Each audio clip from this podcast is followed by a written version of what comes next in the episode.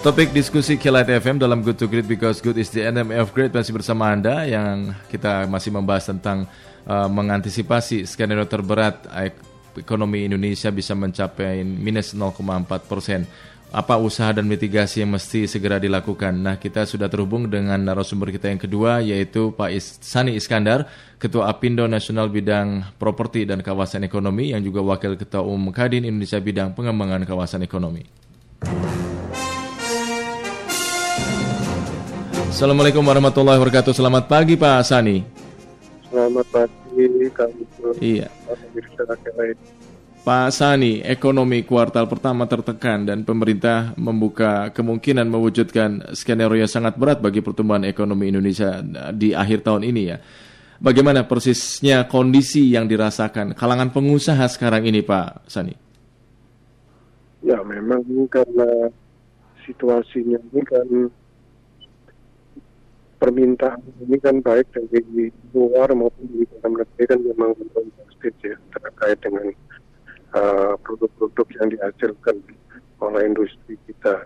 Hmm. Jadi memang ya, akhirnya memang ini terpengaruh uh, apa pendapatan nasional produk kita ya dan ini juga yang terkait dengan masalah PSBB dan pembatasan uh, berbagai uh, yang memang dijalankan ini kan memberikan uh, pengaruh juga terhadap aktivitas ekonomi. Jadi memang akhirnya uh, situasi perekonomian ini menjadi tekanan bagi uh, dunia usaha. Ini bukan cuma di Indonesia saja, di, hmm.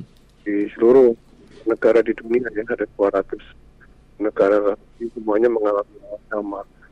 Hmm. Termasuk juga untuk keluar masuk barang ya, ekspor impor dan segala macam. Ini hmm. juga ada pembatasan ya karena beberapa negara juga menerapkan uh, kebijakan memang tidak bisa melakukan ekspor sehingga kita tidak bisa impor bahan bakunya sehingga ini juga berpengaruh terhadap uh, produksi produksi yang ada di dalam negeri. Hmm. Saya rasa itu. Hmm. Artinya pernyataan Menteri Keuangan bahwa pertumbuhan ekonomi tahun ini bisa minus 0,4 persen cukup beralasankah? Itu skenario yang terburuk uh, kan itu. Jadi uh, memang uh, skenario yang terburuk 0,4 persen minus. Namun harapannya itu kita bisa mencapai 2,4 persen positif jadi uh. memang antara itu dan kalau kita perhatikan memang di triwulan pertama eh, tahun ini uh. Januari Februari Maret itu adalah 2,7 persen positif. Mm-hmm. Cuma perlu diingat bahwa itu masih belum uh, masuk masa-masa PSBB ya. PSBB itu beberapa kota khususnya DKI yang mengawali itu baru di bulan April. Mm-hmm. Sehingga kemungkinan di bulan kedua yaitu April, Mei, Juni ini perkiraan saya akan lebih uh, kecil pertumbuhannya dibandingkan triwulan pertama jadi 2,97. Hmm. Cuma kita berharap di triwulan ketiga dan keempat muka-muka udah kondisinya lebih stabil sehingga secara average pertumbuhan ekonomi tahun ini moga-moga sesuai dengan prediksi yang terbaik itu 2,4 persen itu bisa tercapai. Hmm. Artinya cukup optimis ya teman-teman pengusaha gitu Pak.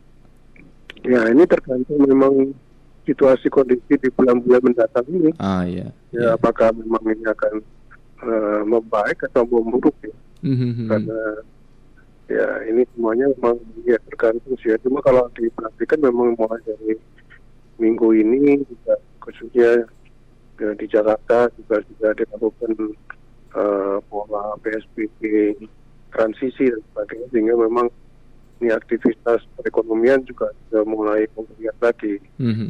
Ya, jadi memang ini ada trade off deh antara kegiatan perekonomian dengan kondisi di uh, kesehatan ya.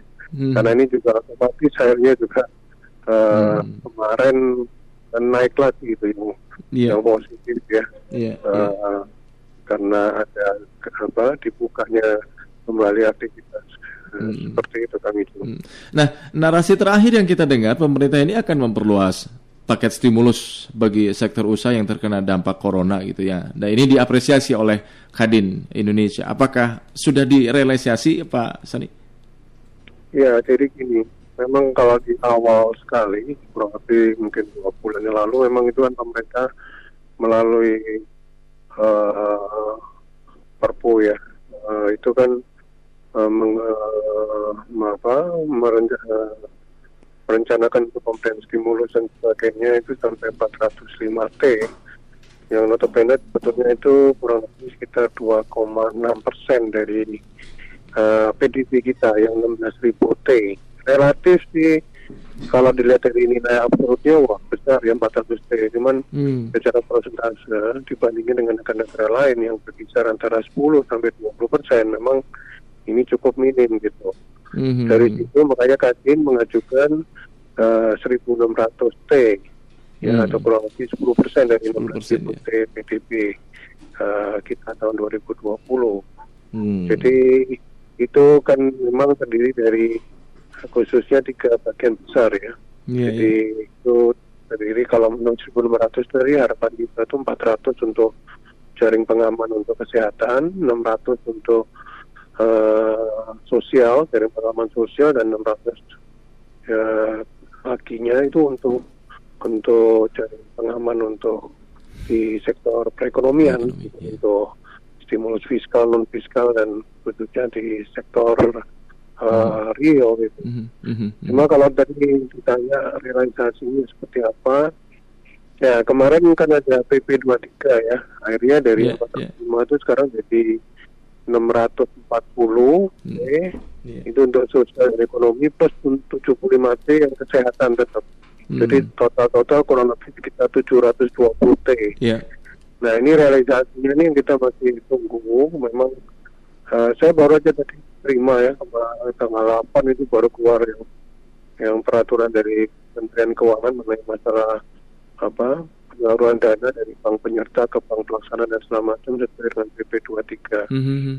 Cuman mungkin gini, uh, itu juga kita lihat di dalam struktur yang 640 T itu ternyata yeah. memang sebagian besar sekali itu memang untuk subsidi ke perusahaan-perusahaan BUMN, hmm. dan khususnya juga untuk sektor UMKM ya. Iya iya. Yang di kalangan yang di uh, swasta sendiri dunia usaha di kalangan swasta memang sangat minim sekali ya. Hmm. cuma sekitar 30 35 T dari total 640 Dan itu T. tidak cukup ya? Iya, jadi khawatirnya kalau jadi memang kebijakan ini memang nggak boleh tanggung-tanggung ya karena ini mm-hmm. beberapa perusahaan juga sudah pada kolab semua nih. Mm-hmm. Makanya kemarin kita juga Kadin Apindo juga mengajukan stimulus untuk penambahan uh, apa, modal kerja pinjaman modal kerja dengan bunga rendah mm-hmm. harapannya seperti itu. Mm-hmm. Mm-hmm. Nah Pak Hasan yang terakhir ya uh, yang dilakukan uh, oleh para pengusaha, kawan-kawan pengusaha sekarang dalam masa perjuangan pandemi di saat pandemi corona tetapi tentu saja tidak uh, pernah hilang dengan harapannya. Apa saja harapan dunia usaha kepada pemerintah ini, Pak Sani? Ya harapannya ya kita harus bersama-sama ya, uh, duduk bersama-sama terus baik dalam perencanaan maupun di dalam implementasi setiap kebijakan yang ada.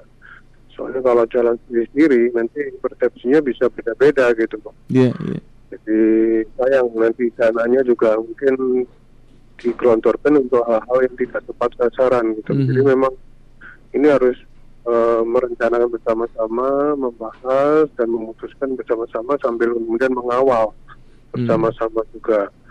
Itu yang pertama.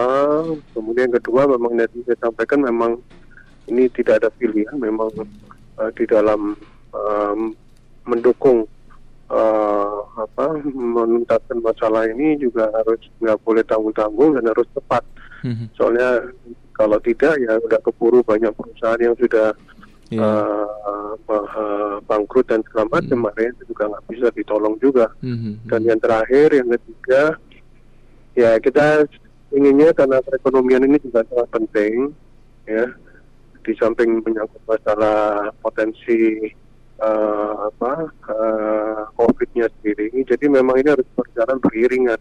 Yeah, yeah. Jadi perekonomian jalan, namun protokol kesehatan juga harus dijalankan secara ketat. Iya.